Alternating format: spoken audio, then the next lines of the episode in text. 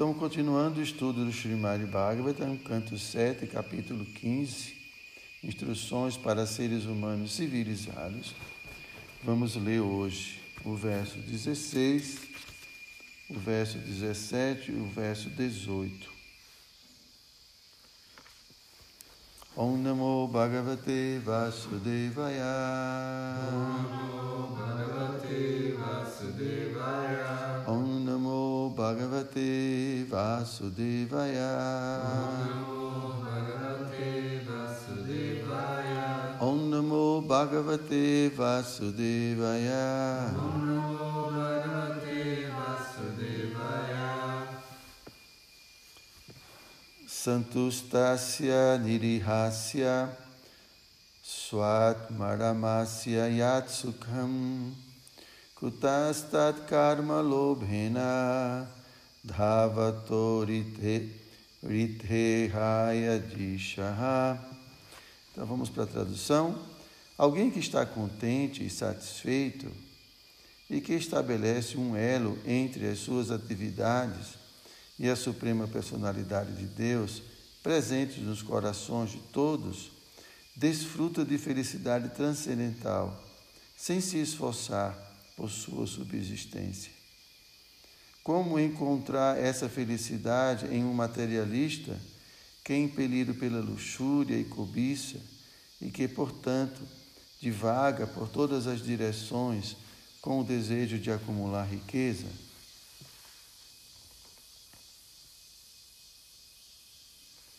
Verso 17.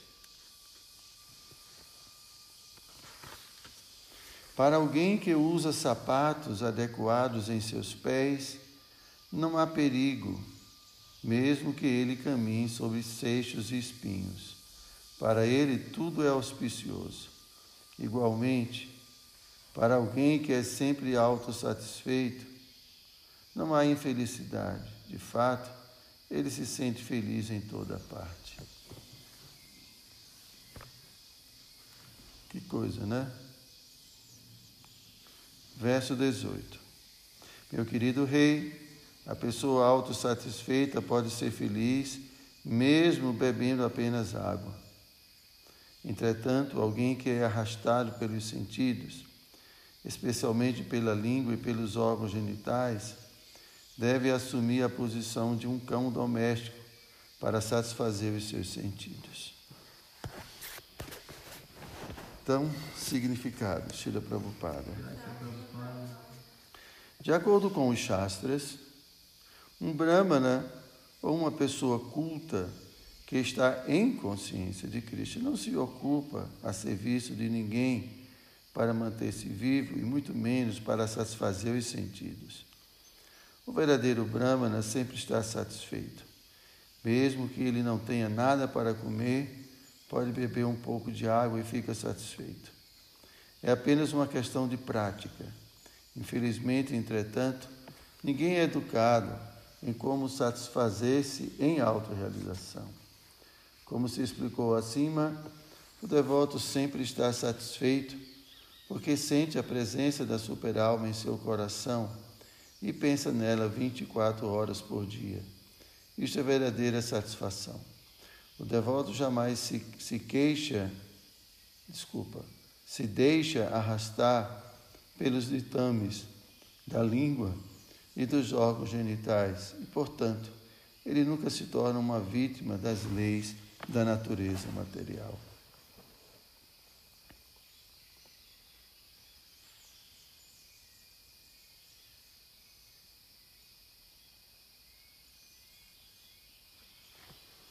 Eu vou ler o próximo verso.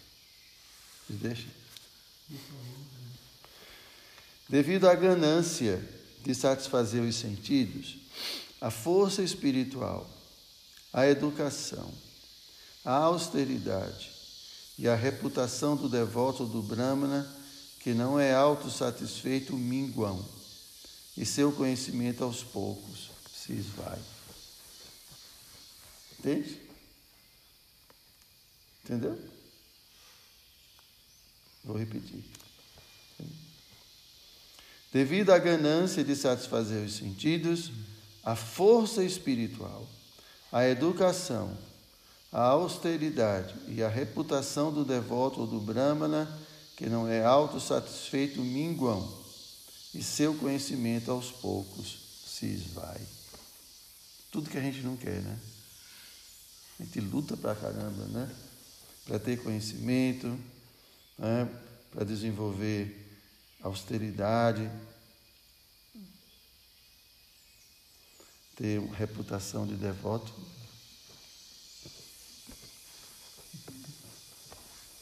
Om Gyana Timirandasya Agyanam Jana Shalakaya Chakshu Militam Jena Tasmai Shri Gurave Namaha Shri Chaitanya Manobhistam Startam Jena Bhutale Swayam Rupa Kadamahyam Dadati Swapadam Tikam Namo Vishnu Padaya Krishna Prestaya Bhutale Shri Mataridayananda Goswami Tinamine Namo Vishnu Padaya Krishna Prestaya Bhutale Śrīmad-Bhāgavatam Swamini Namine Vanchakalpatarubhyascha Kripasindhubhya eva ca patitanam pavanebhyo vaishnavebhyo namo namaha.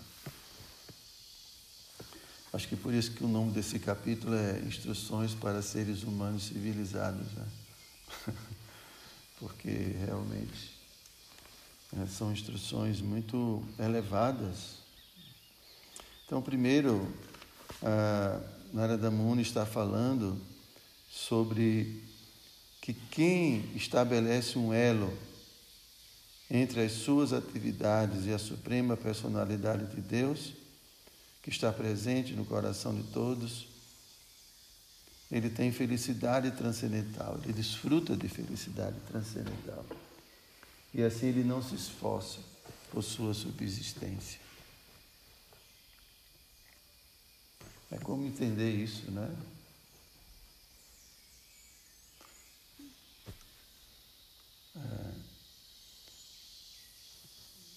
O devoto está satisfeito, né? Quando a gente está satisfeito, a gente não quer outra coisa a não ser permanecer assim, satisfeito, conectado.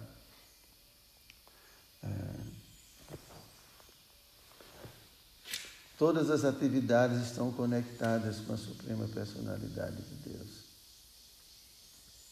Como encontrar essa felicidade em um materialista que é impelido pela luxúria e cobiça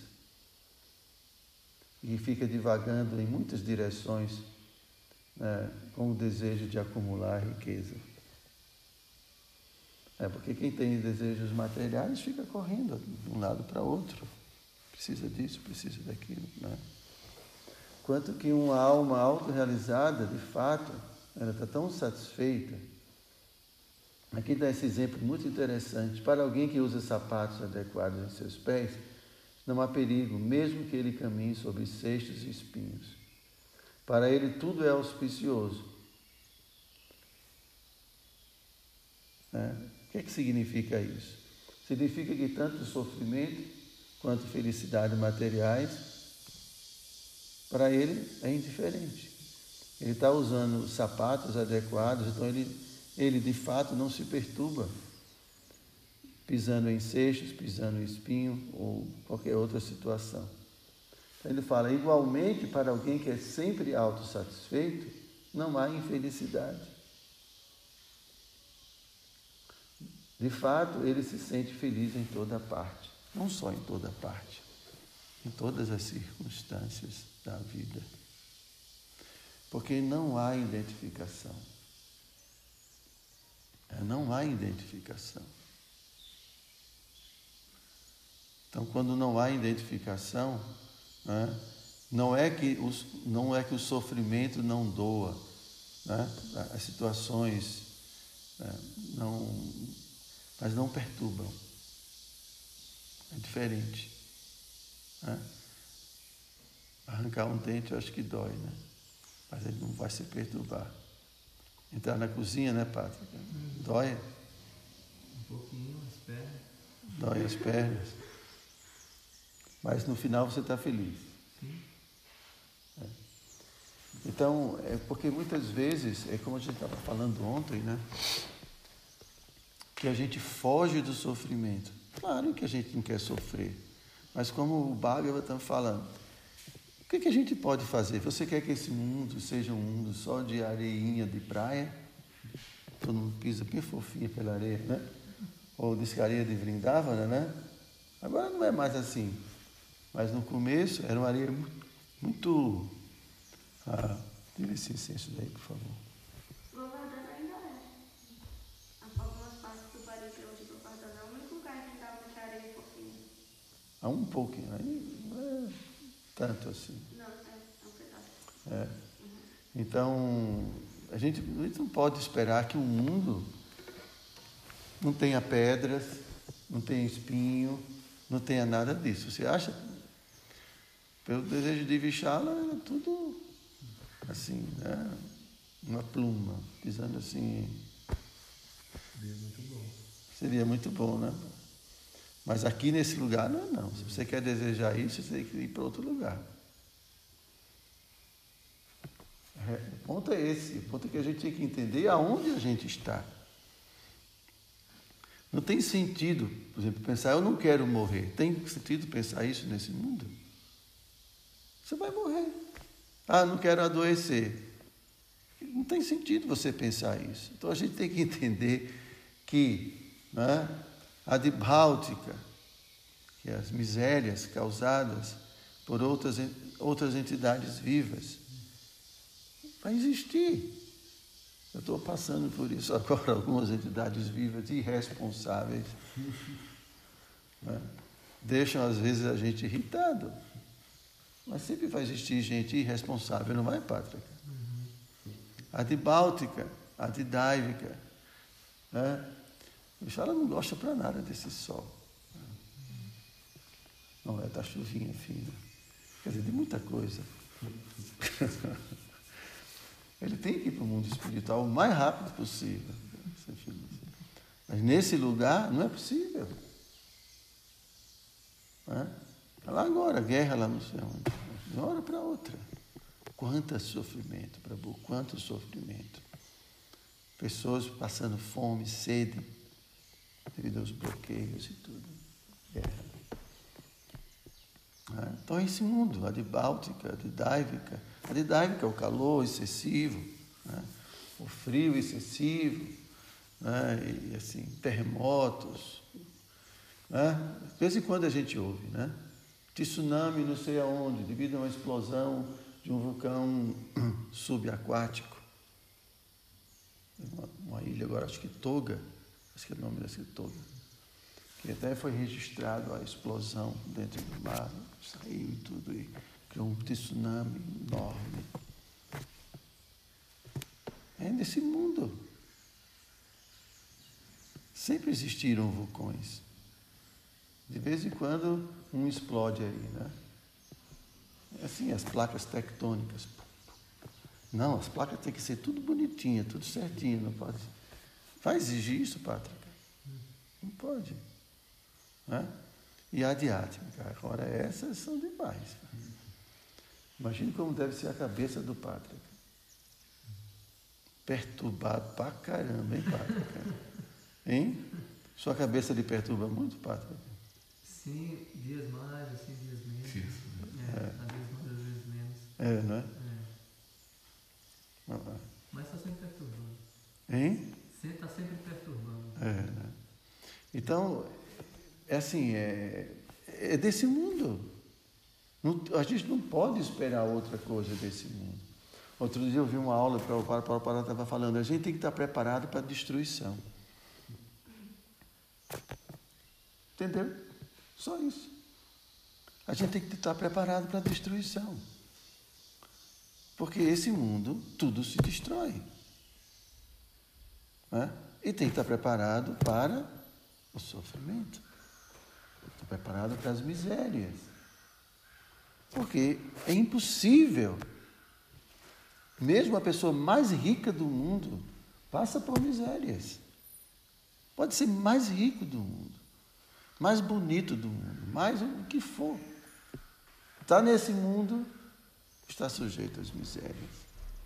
Mas aí tem que ter os sapatos adequados para poder andar nesse mundo. Qual é o sapato? A autorrealização, felicidade. estar conectado com a pessoa suprema o tempo todo e não querer outra coisa. A gente não pode desejar outra coisa. Né? Porque sempre é assim. A gente sofre porque a gente quer felicidade. A dor vai vir, mas dor não significa exatamente sofrimento. Não digo sofrimento no sentido existencial, né? Você tolera. Então, Krishna fala isso na Bhagavad Gita, né? Vamos ler aqui o outro verso. Meu querido rei, a pessoa autossatisfeita pode ser feliz mesmo bebendo apenas água. Acho que a gente podia adotar esse... Ficou um exercício, né? Mas todo mundo quer que Kṛṣṇacārya entre na cozinha todos os dias. Quando o Vishala entra, pelo amor de Deus, não acredito. Sofrimento hoje. É isso, Vishala? Não. É não? Mas de vez em quando... Bom, ele melhorou muito, né? Mas no começo, ele fazia com o padrão dele, entendeu? Se tivesse com sal, tivesse sem sal, tivesse sem gosto. Desapegado, né? Aí quer forçar todo mundo a ser desapegado também. Aí não pode ser desse jeito. Mas quando o nosso amigo, o último cozinheiro contratado, saiu, todo mundo soltou fogos. Né? Pátrica ficou em êxtase, né? Vou fazer o nome do último cozinheiro para não... Mas muitas pessoas... Quem é que vai cozinhar? Ah, nem vou hoje. Não era assim, não? É. Então, entretanto, alguém que é arrastado pelos sentidos, especialmente pela língua e pelos órgãos genitais, deve assumir a posição de um cão doméstico para satisfazer os seus sentidos. É pesado, né? Mas é verdade. Não acha, não? Que cara triste é essa, padre? Estava me comparando com um cão. Cão doméstico. É porque um cão doméstico é assim, vai pra cá, fora! Né? O tempo todo. Se torna completamente assim, à mercê, né?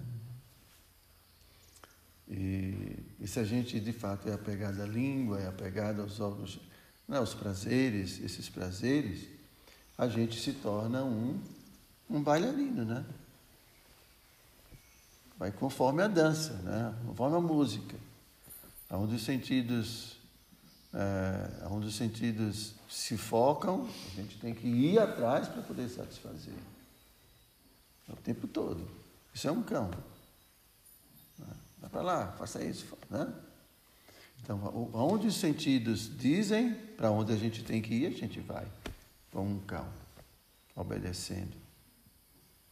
Só que qual é o resultado disso? Hã? Qual é o resultado disso?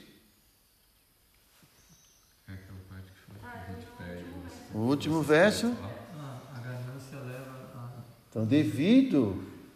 A ganância de satisfazer os sentidos, né? Aqui, ó.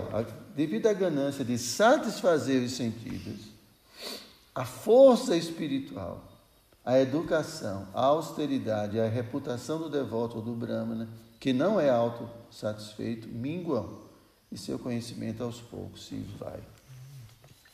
Isso é o resultado, isso é a consequência. Porque a gente pode até dizer, tudo bem, não é problema de ser um cãozinho, né? Tem cãozinho que, assim, é muito chique, né? Tem cãozinho, assim, hoje, bem... Mas não é que nossos sentidos são como esses donos de cachorro, né? Como é que esses cachorros assim de madame, né? Porque as madames é que são as escravas dos cachorrinhos, né? Os nossos sentidos não são como esses donos. Nossos sentidos são diferentes. Nunca se satisfazem, né? Tá sempre ali exigindo, o tempo todo, né? E o resultado de tudo isso é que, além de a gente atender aos sentidos, a gente perde junto com tudo isso nossa força. Austeridade é força. Força espiritual.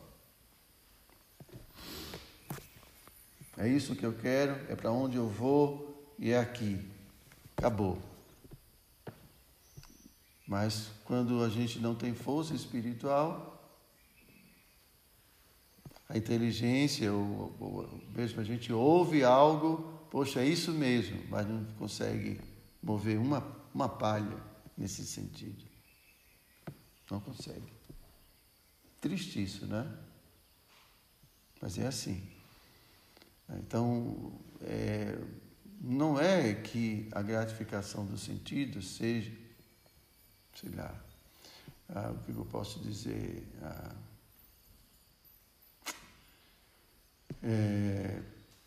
proibida de tudo, porque eu já falei mesmo, Bhaktivinoda fala que é impossível você viver sem gratificar os sentidos, porque você come, quando você toma água, mesmo a água é agradável, uma água, né?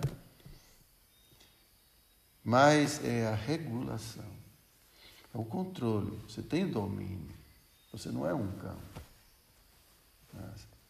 Você tem domínio sobre tudo isso, né? Então, por isso que se enfatiza tanto, né, a questão de se envolver ou envolver os sentidos apenas o necessário, o estritamente necessário. Quando a gente ultrapassa o necessário, então a gente vai perder força espiritual. Meu mestre espiritual, ele sempre fala que ou você está cultivando conhecimento, fortalecendo o conhecimento, ou você está cultivando ignorância, consequentemente fortalecendo a ignorância. É o que o verso está dizendo aqui. O verso diz no final que o conhecimento aos poucos se esvai. O que significa o conhecimento se esvai? A ignorância toma conta. Não é? Não tem luz, escuridão? Se a luz vai indo embora, o que é que acontece? Fica escuro. Fica escuro. Se a luz chega, a escuridão acaba. Não é simples? Então, você sabe o que é cultivar conhecimento? É cultivar a verdade. Cultivar o que a gente... É cultivar a ideia. Você é uma alma? Então, tem que cultivar isso. E quando você cede aos sentidos... de forma descontrolada, você está dizendo para você mesmo, não, eu sou esse corpo. E aí, consequentemente, a ideia de que você é alma diminui. Então, quanto mais a gente atende às demandas do corpo de forma desregulada, quanto mais a gente atende a esse tipo de vida, mais a iluminação diminui e mais a escuridão vai tomando conta da gente. É assim que funciona. Não é, entende? Não é assim, não é porque eu... É prático, a gente sabe disso. Na nossa vida prática é assim. Qualquer pessoa que tem um pouquinho de prática espiritual percebe isso na sua vida. Não precisa, assim, a gente provar isso. É assim, faz parte. Né? Então, quando a gente... está tendo a oportunidade, de uma forma ou de outra, de estar bem associado, passando por um bom momento na nossa vida espiritual. E a gente sente força, sente entusiasmo, determinação, e está ali. E quando a gente não está bem, não está bem associado, está negligenciando, falta entusiasmo, falta força espiritual. Falta determinação. Isso é escuridão, isso é ignorância. Eu estou tomado pela ignorância.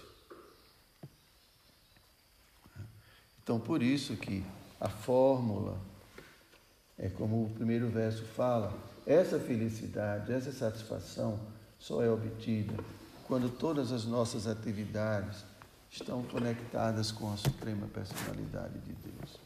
Quando todas as nossas atividades se destinam a satisfazer a a suprema personalidade de Deus. Então, os meus sentidos estão ocupados em satisfazer a suprema personalidade de Deus. Minha mente, a mente está ocupada, a inteligência está ocupada, o ego está ocupado em satisfazer a suprema personalidade de Deus.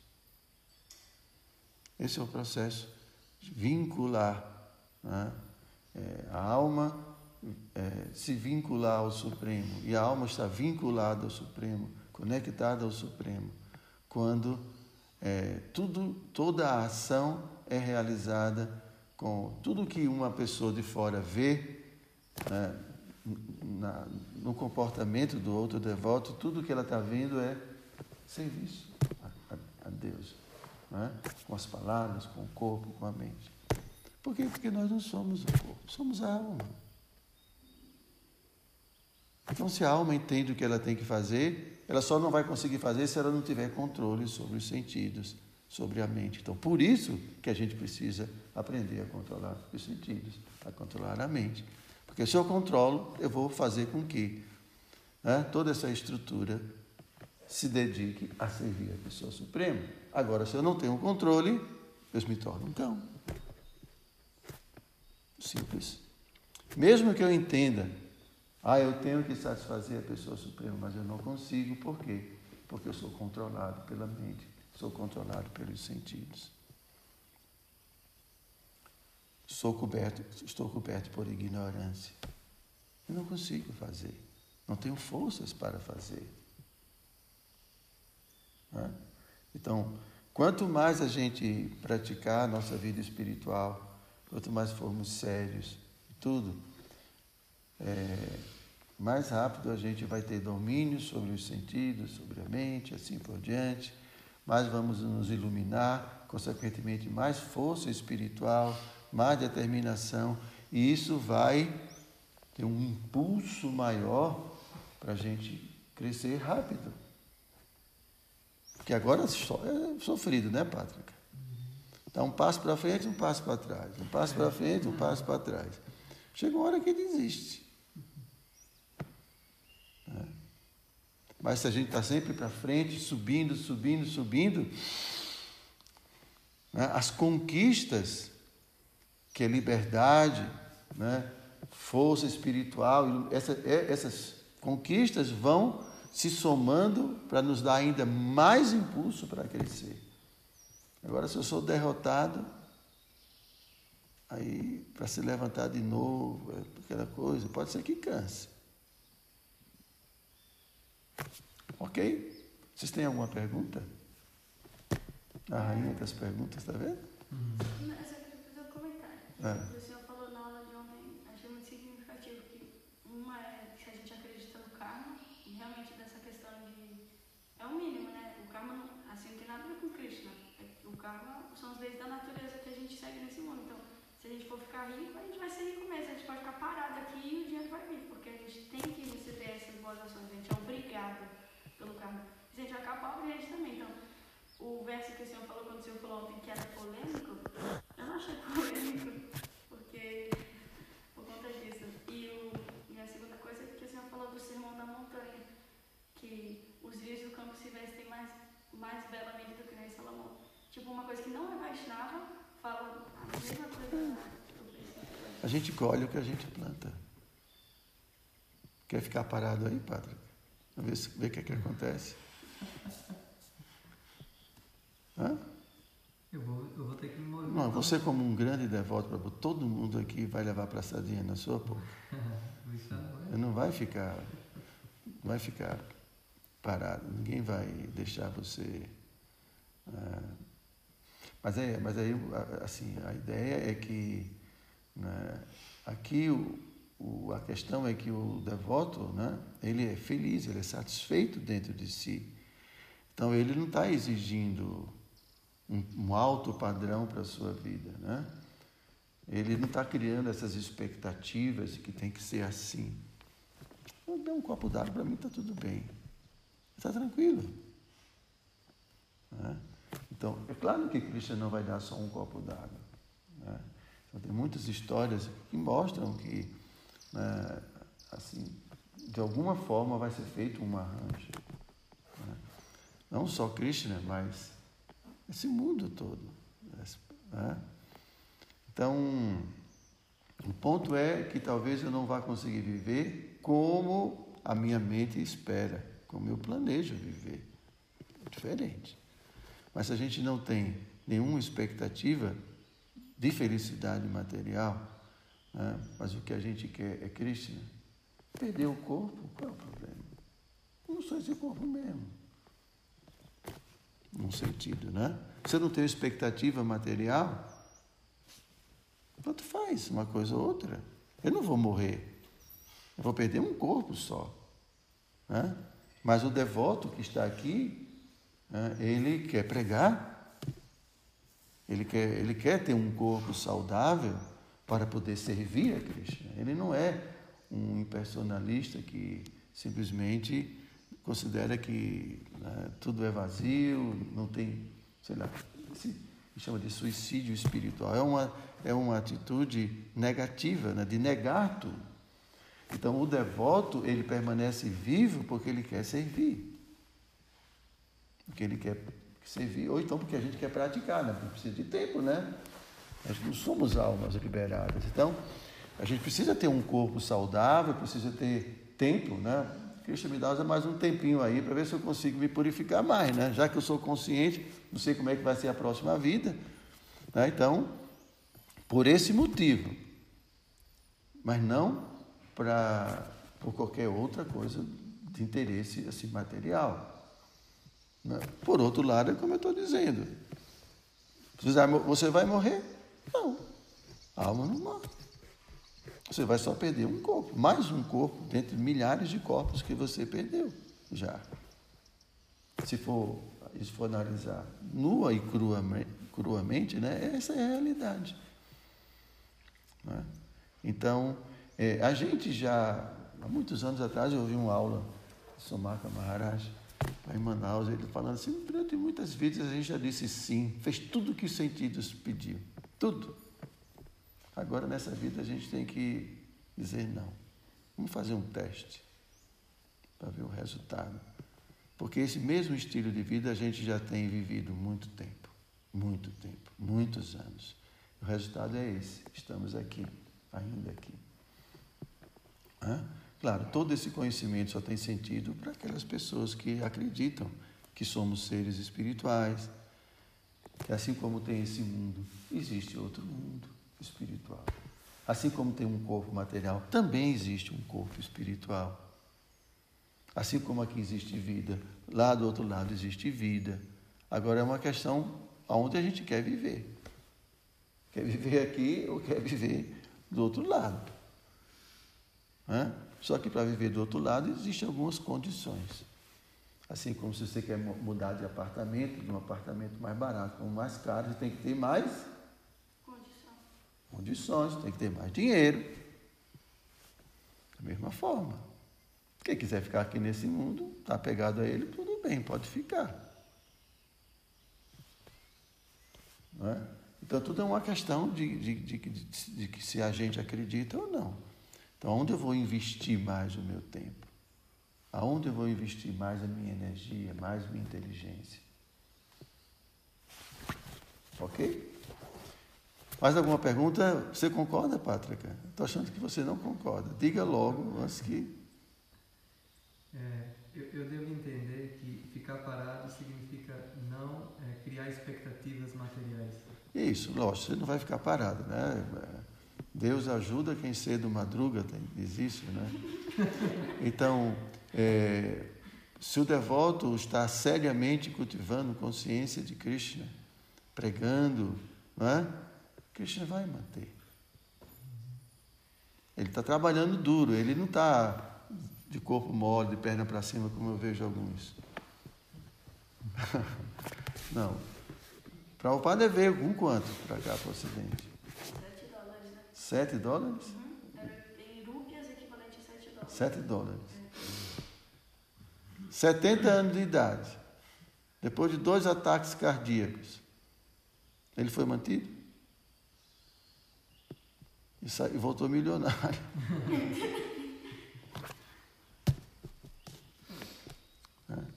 Então, tudo bem, a gente tem que estar seriamente dedicado, a gente tem que ser honesto, tem que ser sincero, não é papo furado, enrolação. O devoto é preguiçoso e quer que o mundo mantenha ele. Não. Ele está falando de devotos que estão realmente dedicados a Krishna, escolheram se dedicar ao serviço de Krishna. Diferente. Não é? Ok? Dhritarāja Śrīmad-Bhāgavatam Ki Jai.